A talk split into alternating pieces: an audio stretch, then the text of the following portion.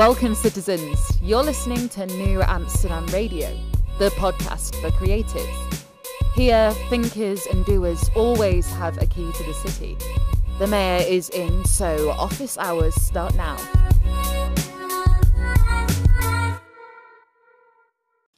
Episode 99 starts now. What's going on, everybody? This is Flobo Boys, the mayor for life of New Amsterdam, and this is New Amsterdam Radio. And well, I always say I have a big show, a great show for you, but this one's no different. I got to sit down recently with Taiwanese Canadian comedian Ed Hill, who just released his comedy album, Candy and Smiley. But before we get into that conversation, just want to say thank you so much for checking out this episode and all the other episodes, New Am Sam Radio Canon. Make sure you tell a friend about the show. Hit that share button wherever you are. And if you're on that iTunes or, well, it was formerly called iTunes, Apple Podcast, five stars and like and comment and do all that cool stuff. New Amsterdam Radio, part of the New Amsterdam Network, is available at knewamsterdam.com. That's K N E W Amsterdam.com. And you can learn more about the show and all the other shows in that portfolio by hitting us up on social at New Amsterdam on Instagram and at New underscore Amsterdam on Twitter. Now that's all out the way. How are you doing? Let me know the products you're working on. Let me know how you are creating and crafting things. You can leave a voicemail on this very here podcast, or you can check us out on social media or just hit up the website. Let me know. I want to know what you're working on. I want to build this community as to be as big and as beautiful as possible. But enough of me rambling. It's now time for my talk with Ed Hill.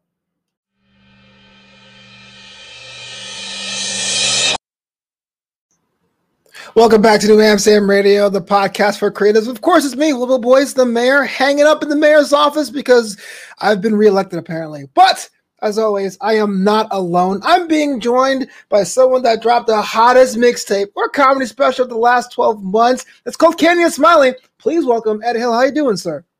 Thank you for having me. It's nice to see you. Yeah, you know what? It's cool and kind of surreal seeing like you on the TV screen, but then now you're on this screen and it feels like a more real screen, even though it's all screens.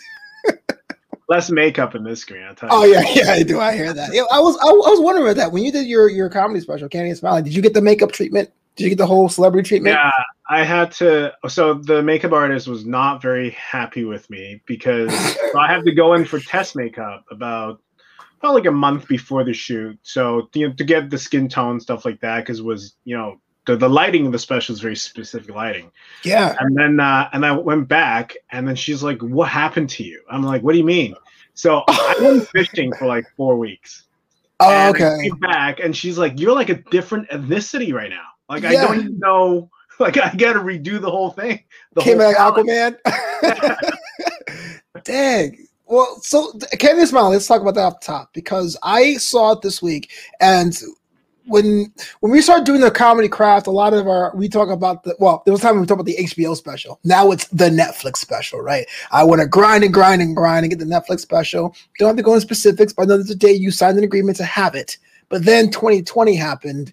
Um, you pressed on. Candy and Smiley is hilarious, but walk me through that point. The point when you signed to the point where it was like, we don't have to get in the giant theater. like, what was going through your mind during that process? it was like a whole roller coaster. So when when I signed, um, you know the the producers producers wanted to, hey, let's do it in three months. I'm like, wait, can I have a bit of time? Can I at least have a six month lead up? You know, I got all these tour dates. You know, I don't want to cancel them first of all, and you know, it's good to run through the hour in these six hours, um, six six months I got. Yeah. So, um, you know, so then, you know, everything's fine. You know, we're, we're moving towards the date. and It's in March and, you know, everything's on full steam and everyone's excited for it. And Christmas goes, goes by. And then this COVID thing that was all the way on the other side of the world. Yeah. here. Was the March the six month mark or the three month mark? Did he give it the six the, months? uh, I would say probably at the four month mark. Okay. Now, now it's hitting North America, right? Yeah.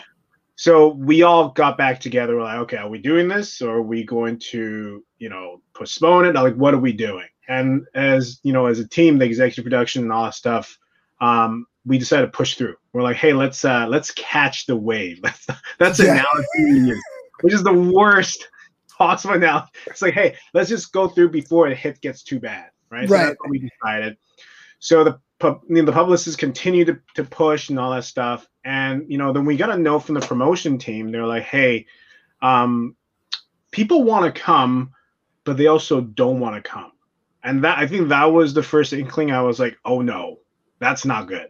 Yeah. Because, you know, yes or no is great, but uh, maybe that means there's fear, right? When there's ambivalence, people are scared. There's a cultural um, aspect of fear that's seeping through the audience. So I'm like, even if they show up, they're gonna be Right. so comfortable because they're like, the guy next to me might kill me, right? Right. So at that point, we're like, do we go back to the drawing board? Do what do we do?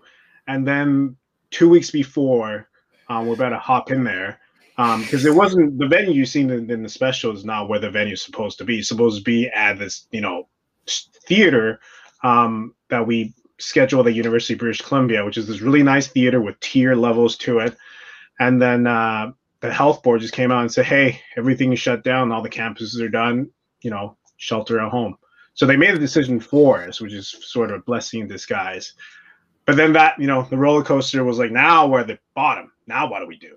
Yeah. Yeah. So the first uh first idea was, hey, let's push it October 10th.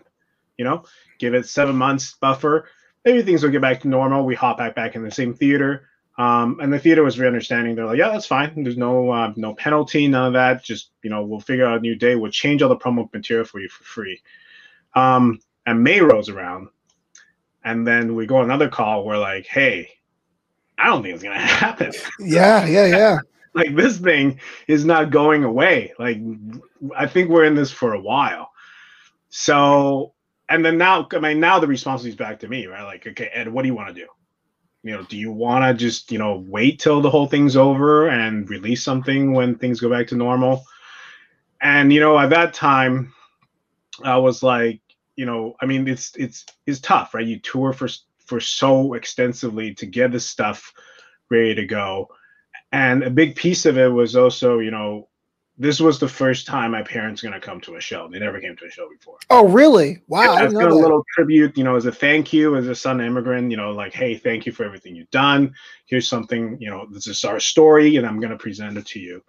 And I was like, I can't just let it fade, right? Yeah. So and I was like, hey, let's, why don't we do it this way? So I was watching, um, I think I was watching some, you know, those those videos on YouTube, and you know, they, sometimes they get like, you know, family members in the circle, and they talk about like, embarrassing things, right?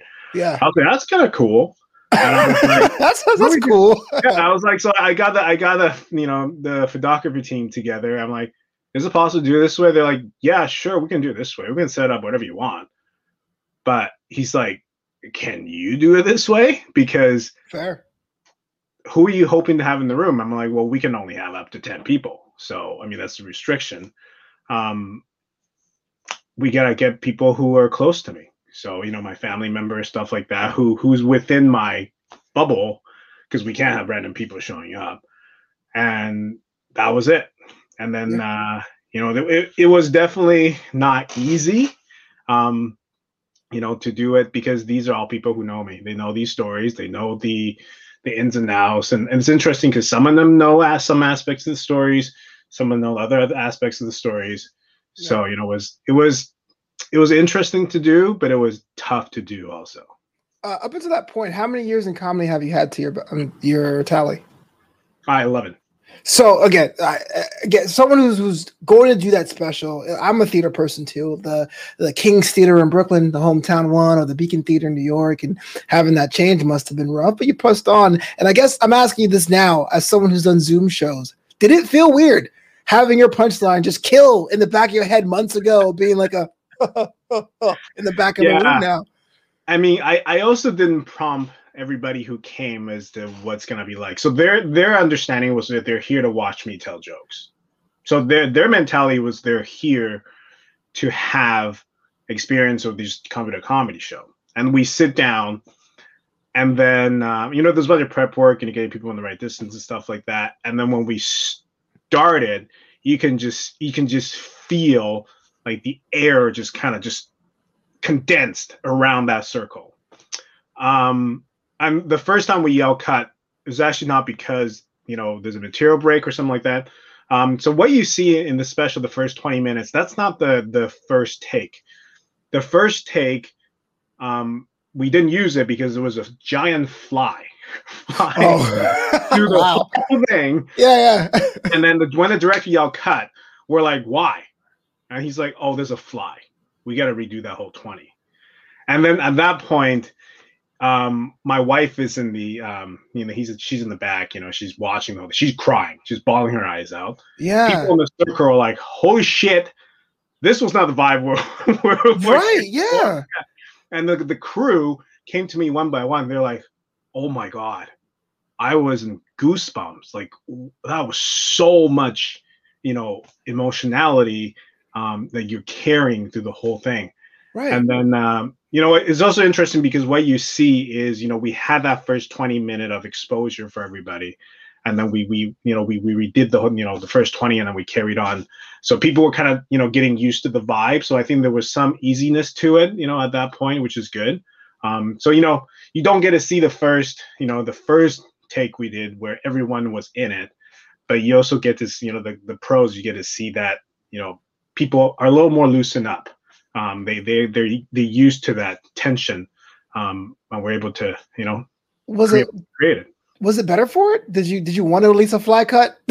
was that first take on another level or Um, I didn't get a chance to see it. The uh, the director didn't show me. Um, he's like, I'm just not Mm. gonna show you it because you're gonna you know you're gonna fixate on it. You're gonna be like, oh, you know, you want this, and try to get try to take the shot that when the fly is not right in the middle, that type of thing. right, right. That's like, yeah, I got you. yeah so he's like you know it's good and then i mean the the i think from as a, the crew they all agree that the second take was just as good so you know Yeah. you know, it is what it is that's what we got so you know i'm happy and uh, i mean you you still do see the the tension a little bit when my brother shows up my cousin shows up um, because they are they're out of the room you know until it's their turn to be in the circle.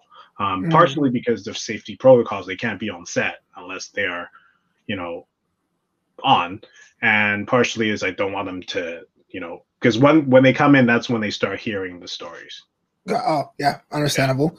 Um, much like yourself, I am first generation, and in my case, first generation American with immigrant parents. Uh, you're you have immigrant parents as well. You're from Canada, which is kind of weird but cool because it's like so similar but different enough to know it's a whole different culture there. Um, just listen to your stories about how you grew up. Is there such a thing as the Canadian dream? When it comes to the people coming over and having expectations, and was it kind of like a little bit of a disconnect? And when you're having your upbringing, yeah i think um i mean my parents wanted to initially go to san francisco that was their first um, destination but i think at that point immigration regulation was more difficult for united states for sure that's why we kind of so I, I'm, I'm sure my dad just looked up the map and see hey what's on the same coast I'm not learning a new coast. Yeah. Portland, no. Seattle, no. Okay, Vancouver. There we go. If it didn't work out, would have been like, who knows, North Pole, Right. Anchorage, or something like that. I hear you. yeah, I feel like there's a, there's a little bit of that that juggle there. You know, growing up being products of both and being products of neither. Did that really impact your comedy as well, or yeah, some I- level? you know, yeah. For for my parents, I think for them coming here, I mean, they never said it, but I think it's it's the idea of they wanted us to to pursue something that they weren't able to. You know, my, my parents are very successful professionals. You know, they were my dad's a doctor. Uh, my mom was a real estate agent, and they gave it all up. I mean, they came here, they didn't work. Um, you know, my dad did some odd jobs here and there, but you know, he never practiced here in Canada. Um, I just gave it all up so my brother and I can can do things that we want to do and have that freedom. So I think the you know I think the you know the American dream has this more of a glamour and you know financial aspect to it. I think the Canadian dream is more of idea of freedom that you're you know you're free you're free from the shackles of Yeah. you know a world where there's so much competition and now you can be who you want to be. and when you decided to go to comedy, was there? I mean, we've noticed by a little bit of your your your material that there was some friction, hesitation uh, from your Canada family going into it, uh, and it was it was kind of uh, telling. You said that was the first time they will see you live. Uh, will be at your special, which is crazy because it's almost like a lot of times with immigrant parents, it's seen as like almost you got to sell it. like this is valid. Uh, what was your experience like saying no? Comedy is the path. That's what I'm traveling on. I love you still, but I'm doing this. Well, my my parents and I never had a conversation about comedy. We had a conversation about music because I was a musician for a very long time, and uh, I, I still remember that talk. You know, we're we're at the dinner table, and you know, I was a 17 year old punk. Um, and my dad was giving me the facts. I mean, he's this is very factual stuff. He's not biased, or you know, he's just letting you know this is what happens. You know, you may make it, you may not make it. Um, you're not staying here forever, stuff like that. wow. Um, I just remember I didn't I didn't listen to a single thing he said. Um, and then you know I kind of learned my own lessons. Of course, you know the music obviously you know was more difficult than I thought. Um, then you know I went to comedy, and you know I, I definitely had more success in comedy than I did in music. And my parents never came on and said it, um, you know, but I think there was a sense of hey, he's he's doing, he's making it happen. Yeah. Because um, you know they would they would save news clippings and they would you know share videos with their friends and family stuff like that. And, you know, my dad tried to pi- pirate you know, the special off Amazon for no reason at all. when I told him I have a copy, but I think I mean I, I think that was just like a trophy thing. Right? Look, I'm pirating my own son's um, right production. you made it, bro. Yeah. Got bootlegs on the street and there's, there's one thing that's really funny. My dad does all the time. Um, and I don't think I ever told anybody this on any uh, interviews yet. Um, so I, I was on this magazine called Top 10 of Asia. Um, I think it's a it's like a it's a, a, uh, magazine that kind of focuses on the top 10 personality in Asia every I think every quarter. So I think it's both a airplane magazine and you know in-house type of thing.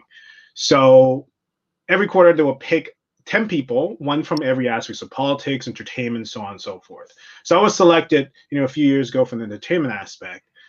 And I was followed. So it was so it's me, and then right before me is a president of Taiwan, um, CEO of Alibaba or something like that, and just like these incredible like Jack Ma and Hill, y'all. and then there's me, right? So my dad took a screenshot of that list um, because he saw that he saw the article, and everywhere we went, everywhere we went to the restaurant, he called the manager over, called the wait staff over. It's like, hey, look, that's my son. Who does he think he is? CEO, this guy. I took a turn, man. I took a weird left turn that I thought the story was gonna go. How so dare you, man? So he, I think he's proud, but he's not. He won't like give you like he's got to bring down a notch. Your self esteem can't be too high because it's just not good for everybody. Why do I feel like your dad's my dad? This is the most craziest thing. It's like we're talking to a mirror, bro. but I mean, how that must have felt. I mean, having people come to you or fan mail, fan art, people tagging you on on Instagram or social media saying, "Hey, look, there's someone that does what I want to do. You look like me. This must feel pretty cool. Or is it kind of like a lot to represent? Like, where's your balance when it comes to being on lists and being like revered in that way? Um, well, I, I, think you know the most rewarding part of doing comedy. A lot of people ask me like, "Hey, is it the is it the shows? Is it the you know the you know the production and stuff like that?" I think the biggest reward for me is I go to somewhere, you know, where my face may not be a common face, which is a lot of places in North America, and you have somebody come up to you and they go, "Hey." Um, I was an mm-hmm. exchange student once, you know, at some other nation, or somebody who's from my background come up and say, "Hey, I just moved here you know, I feel the same way. Um, you know, thank you for telling the story. Or somebody who's been to, um, you know, somewhere else in the world and they have that same experience. You know, they may not be Asian or Black or Hispanic. They may look white, but they have that same, you know, immigrant experience. They come up to you and they connect you on that level. Um, I think that's the most rewarding part because you know that's that's the story that we all have. You know, you know, mm-hmm. having that feeling that you just you're different, and the only thing that connects you with the greater you know aspect is the idea that you're different. So yeah. you know it's that weird internal conflict that we all experience you know, some of us you know just never get a chance to talk about it.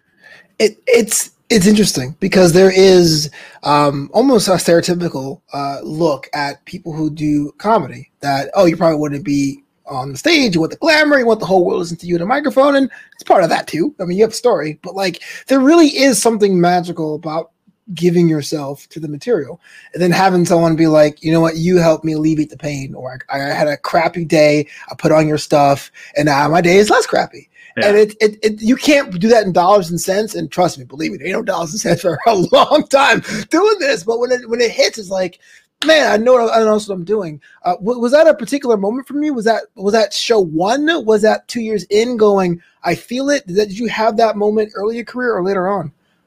Um, I think it was about I would say five, six years in. I was in Cleveland, Ohio. I was there for the Cleveland Comedy Festival.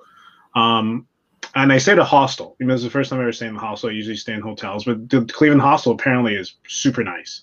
Oh, wow. I'm gonna give it a try, right? Because you know, see how it goes. And I, I, I was in the same room um, with this gentleman from Italy, and he didn't speak much English. He was an architecture student there for an exchange, and you know, and so you know, through our way of trying to communicate me a lot of sign language, um, yeah. he understood what I did, and you know, I understood what he did.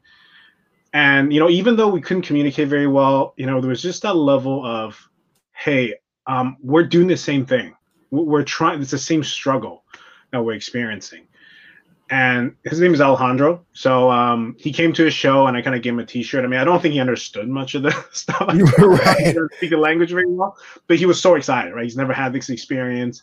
And then uh, i remember i you know i was like you know hey you want to go watch like a nba like the cavaliers games? They just happened to be playing that one night um, when we both had nothing. So we did that and um, you know and you know, I think he, I remember at the end of the night, because um, I was about to fly out the next morning. He's like, Ed, you know, would you remember me?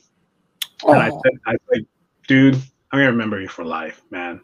And until this very day, you know, I still, you know, at that moment, you know, we took a picture right on top of the stadium stairs, and you know, the Cavaliers were warming up. You know, that's still one of my one of my most treasured photos I have. You guys stay in contact, or it's kind of like a, it was a moment. No, he's on. I think he's on my Facebook, but his his stuff is all Italian, so I can't. Oh, I, I, I, hear you, man. I was actually in Italy. I was DJing a wedding. This is my my, my real day job. I DJ weddings uh, here, which is I think I say in quotes for those who can't see me. It's because it's nights and weekends. It's not a day job at all. But I, I went to Italy to do a wedding, and I met the DJ there. That was based. I was loaning his his actual gear uh, I just had my laptop there. We became best of friends. But seriously, I must have wore translate that google.com out and just being like, how do I say what up, homie in Italian? So I totally get that, man. But it's cool you meet someone on that level because comedy, music always cuts through like that sort of thing. You know, you got the skills or whatnot. And that, you know, the connection is the, you know, what connected was that human experience that we are, you know, we're, we're both trying to fit in um, coming from somewhere else you know, yeah. that, I think that's why, even though we didn't speak the language, you know, on a common level, we still understood each other. You know. Do you feel as if you fit in where you are now? Um, I mean, I think I know who I am. You know, identity wise, I think that took a while for me to figure out who I am. Mm-hmm. Do I feel like I fit in? Um, I mean, that's that's not up to me, to be honest. Right. Um, you know, with everything that's going on right now, you know, with what happened in Atlanta, um, you know, just everything unfolding, you know, all the violence against Asians and, you know, against the black community and Hispanic community. You know, I just remember when when I we moved here, you know, I think it was two weeks in, and my dad pulled me to the side. He's like, Hey, you're gonna grow up. You're going to you're gonna speak the language, you're gonna be able to fit in culturally. Um, you're gonna, you know, make friends here. But I to remember one thing and I was like, what's that? He's like, you will always have an Asian face. Remember that. Do not forget that because that, remembering that, might save your life one day. And then at that point, I'm like, I don't know what you're talking about. like, yeah, right? yeah. Like you old man, like just learn the language, you'll be fine. And then uh, now, you know, I'm older. I'm like, holy shit, that's what he's saying. You yeah. know, that on the, on the inside you may you know you're you know you're you're adapted to whatever's around you but that perception from people sometimes that never changes. You're gonna have to roll with the punches yeah. um, just to stay alive yeah. Do you feel like a responsibility to to adapt what's happening in the real world and this is not a new thing unfortunately this has been going on for a long time yeah. uh because but you do or, or you do work in humor is it a, a, pressure there to transpose that for someone who may not understand what's going on to make that humorous, or is just something you kind of avoid with your own uh, comedy? How do you take things that are happening you around that pressure and make it work for your art, if at all?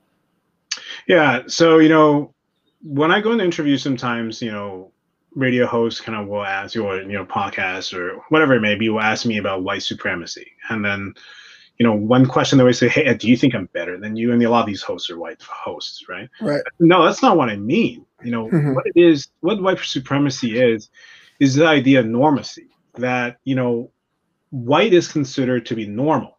You know, you think movie stars, white, right? Doctors, white.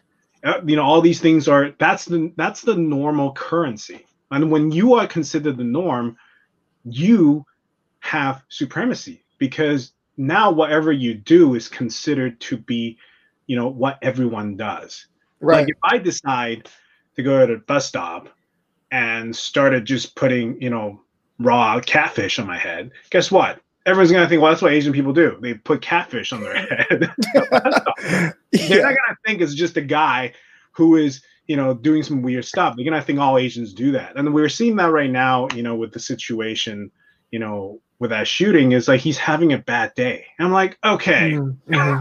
You know, mm-hmm. there again, there's that diffusion of responsibility because he's white, because that that's the norm. He's just having a bad day. But if it's anybody else, he is responsible, for, and all of you in the community are responsible for what he did. True. So, you know that that is where the supremacy comes. So with my comedy, that's why I focus so much on you know this the story that I have and you know the human conditions I experience and really talk about you know issues with the Asian community through a you know aspect of strength that we do these things not because we're weird or we're different or we're strange it's because we're trying to survive we're, we're mm-hmm. people of strength we're trying to find a way to navigate through the hardship that's in our front, in front of our face. And you know that's the way I'm hope, hoping to present it because then well, hopefully, you know, that becomes the norm. You know, people yeah. start to see us as just everybody else and we become the norm and rather than, you know, this strange group of people that does weird things. Well, we only do so much as individual creators. Uh, I guess a follow up question, and again, I'm asking you this as as also a person of color, creator of color, comedian of color as well. Uh, last year was uh, a watershed moment, Black Lives Matter, and not not to do correlations or, or, comparative nature of these of these movements, because frankly, tolerance should be compared; it should be by the norm. Mm-hmm. the the question I have uh, for you, as someone who is an artist, is that do you feel that in this current environment? The, the pre post pandemic, I can't say post, the during pandemic environment, that there might be some lasting change? Or is this just an episode of a much bigger, sadder show or a dramedy, if you will? Um, I mean, change is difficult, right? Mm-hmm. So I think change is something that's that's you know a lot of people want change just to be something like that and it stops but the the truth is change is an evolving thing.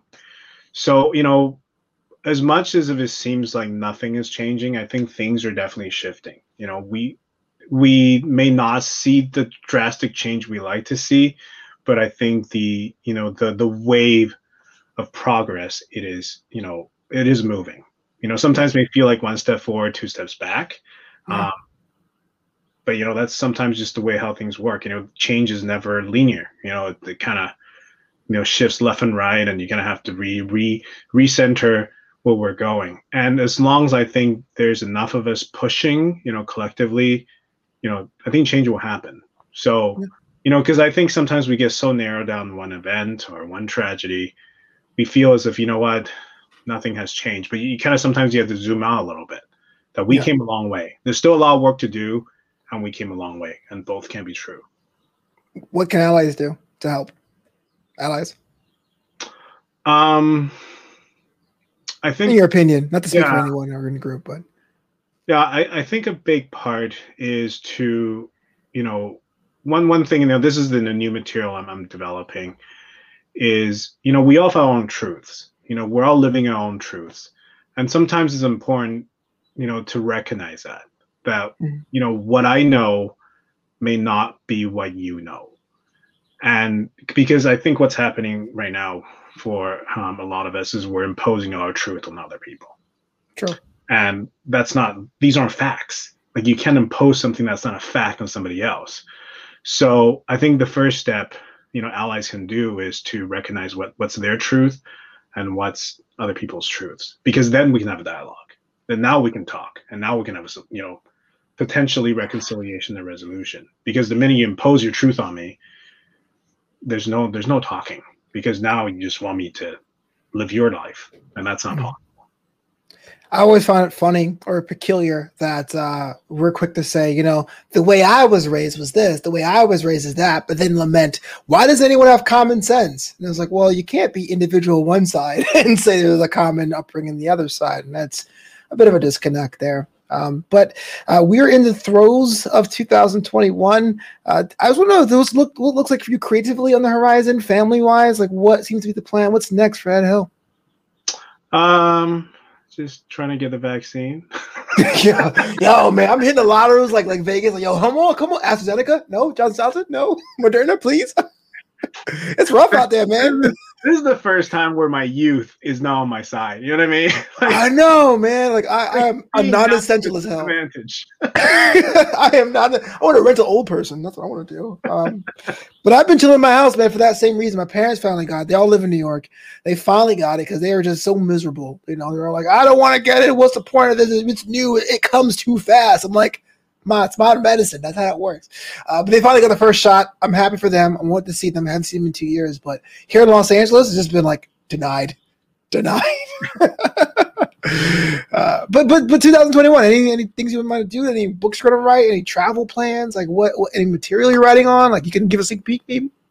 Um, I'm definitely developing. Um, I mean, my next hour, so I'm about 15, 20 minutes in, and um, I'm really shifting the focus you know, away from my parents and into me, and then uh, me potentially starting my own family, um, you know, and then moving forward from there. Um, and then the one thing I really want to focus on really is my relationship um, with my mom, because I think a big part of it, you know, you know, from from my previous albums and the special, you know, definitely the the focus is on my dad, and but, I would have that relationship with my dad is because also because of the relationship I have with my mom. Mm-hmm. And then that kind of translates to my relationship with women. And I think that's, you know, that's that's a bigger topic. You know, I like to talk about, you know, you know, not as, you know, what women should be or more what I am in relation to um, you know, to you know, what is it to be a man um in today's world? Um, and also, you know, I, there's a big challenge ahead of me because when I got married, when I got married, one of the um, agreement I made with my wife is there's no wife jokes. So I'm gonna oh. have to oh. talk about, you know, being a husband without actually talking about her. Um, right. So, which is, you know, I'm, I'm looking forward to the challenge because there's a way to do it. Um, sure. But, you know, it's. Was that a formal agreement? Was it kind of like before you go outside to this club right now, we got to talk, or was it because kind of understood? Like, how did that come about? Um, I mean, there was no, we didn't sign a contract. I need to know this. you know, it was, it was, just a verbal agreement, you know, before we got married. And she's like, hey, you know, I, I agreed to marry you, but, you know, just no wife jokes. And I was like, yeah, that's totally, yeah, makes sense. Because again, if I just when, you know, oh, my wife does this, uh, does that, I'm imposing my truth on her. And then, then that I would be, I'd be a giant hypocrite, right? Mm-hmm. Is, but, you know, I'm part of the equation. You know, it's two of us Sure. So I can tell my side of story. So that's what I'm hoping to do. I mean, it's going to be tough because, uh, you know, it's you got to go in, right? You got to go internal and trying to dig yeah. out all that pain and sometimes embarrassment and stuff like that. So, so two questions I have for you then, and one of them is kind of just me being curious and nosy because I'm in the same part of my career as well. Um, how has your process changed? Because there's no open mics, or there there is, but there aren't as many as far as running stuff and seeing what works. And two, what does going deeper look like? I've been racking my head against the wall of what that means. Is it a, a personal question? Is it a kind of like a different thing I have to ask about what the world, what I'm seeing? How do I go deeper in my material? Well, I think you know to answer your first question about testing material, I mean, you got to do what you can do. I mean, so it's mostly Zoom, right? right. and you know if there's outdoor show you do that stuff like yeah. that you, you, do what you can yeah. Um, is it as frequent as before no. um, but nope. what can you do? Um, the how to go in, you know, this is one thing actually my wife taught me. My wife hates comedy. Um, she oh wow, that's a right. Yeah, so she doesn't watch comedy. She doesn't when when she watches movies, she watches like you know romance, tragedy, stuff like that. But she laughs in real life though. She's yeah. like she likes to cry in the movies. so um so obviously I mean obviously I tell her my jokes, of course, right? So right. but one thing she always asks me, she's like, Ed, what does that mean to you? And it always really annoys me. Like it pisses me off so much because I'm like, oh. who cares? It's just funny, right? Right, right, Why right. you care what it means. Yeah. Um, but then as the years went on, I'm starting to realize, okay, what she's trying to say is what what is where are you in the thing that you're trying to say? Mm-hmm. You know, hmm. because the audience are listening to you. And if you're just saying something that we can all think about, why are you saying it? There's no point in you saying it where are you in that aspect? And then if that's the case, then that first punchline is probably not gonna be the you know the best one. You kind of have to dig a little bit, you know, as to okay, what am I scared of? What am I trying to avoid? What is it the emotion that I, that's attached to this thing I'm trying to talk about? And then you started you started dig those things out, and it's it's tough, right? Because your first inclination is to protect yourself. You're like, I don't want to feel this shit right? yeah, agreed. Agreed. Yeah, like this is really tough. You know, you, you're basically reconciling with yourself. Um, but you know, with that process, I started to realize, you know, but then the laugh starts to change. People are not laughing at you; they're laughing with you because they had the same experience, but they mm-hmm. never had a chance of being able to verbalize it. They feel it, but they can't verbalize it. So you know that I mean that's the process. So it's, it's not easy. You know, it's definitely tough. Um, but you know, I enjoy it enjoy doing it. Wow, dropping knowledge. Uh, and I have to ask you one cliche question out of my bag of cliche questions. I'm rustling the bag for those who can't see me. Um, what is one thing that you know now in that game that you wish you told yourself back then uh, when you started grabbing the mic the first couple times? Um, I think back then I was just chasing laughs. You know, that's what we all yes. do when we first start. Mm-hmm.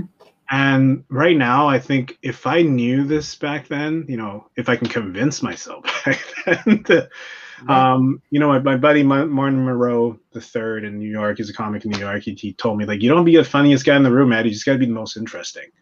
So I think I think that's something I would, you know, if I can tell myself back then, is just be the most interesting because if you are interesting, that means you thought about it. You know, the material has gone through the gauntlet you've gone gave them some process some time. Because sometimes you can be funny without even being mindful right? Just say some just be funny. And i think we all know how to do that as comics. Right. Um, but to add another layer to that that's that you know that's that's definitely the work. That's definitely a light light bulb moment. Uh i had something similar. It was like oh wait it doesn't really matter. Because in fact, if you do too many jokes a minute, you become a hack, right? you know, I'll take my wife, please. And yeah, that was the a cool thing. Ed, it's been a pleasure hanging with you, New Amsterdam Radio. Now, I gotta ask you if I want to follow you, stalk you, hit up your clubhouse, hit up your OnlyFans. How do I do that right now? OnlyFans. hey. I'm sure trying to figure out why. Um, you feel like I'm missing all the right tools. Right, right, right. I'll send an ebook over. um, you can follow me on Instagram, Twitter. Uh, my website is King Ed Hill, so K I N G Ed Hill um, website kingedhill.com. Um, I'm not a king. I don't have any royal affiliation. I'm not better than anybody else. Just when I started, and again, this is again just trying to be funny when you start. This is the mistake you make. There's a street in Vancouver called King Edward. I thought it'd be hilarious if I put King in front of my name because people associate my name with King Edward Street. And I quickly realized most people on this planet don't live in Vancouver. And oh. now I just look like a pompous ass. So, if it makes it feel any better, I thought it was a play on words of the, the cartoon King of the Hill. I was like, oh, yeah. oh, King of the Hill. All right, cool. I saw that too. So I'm like, well, that's even worse because I don't even watch that cartoon. So this, yeah, this means nothing, but you're not a pompous ass to me. Thank you. Appreciate it.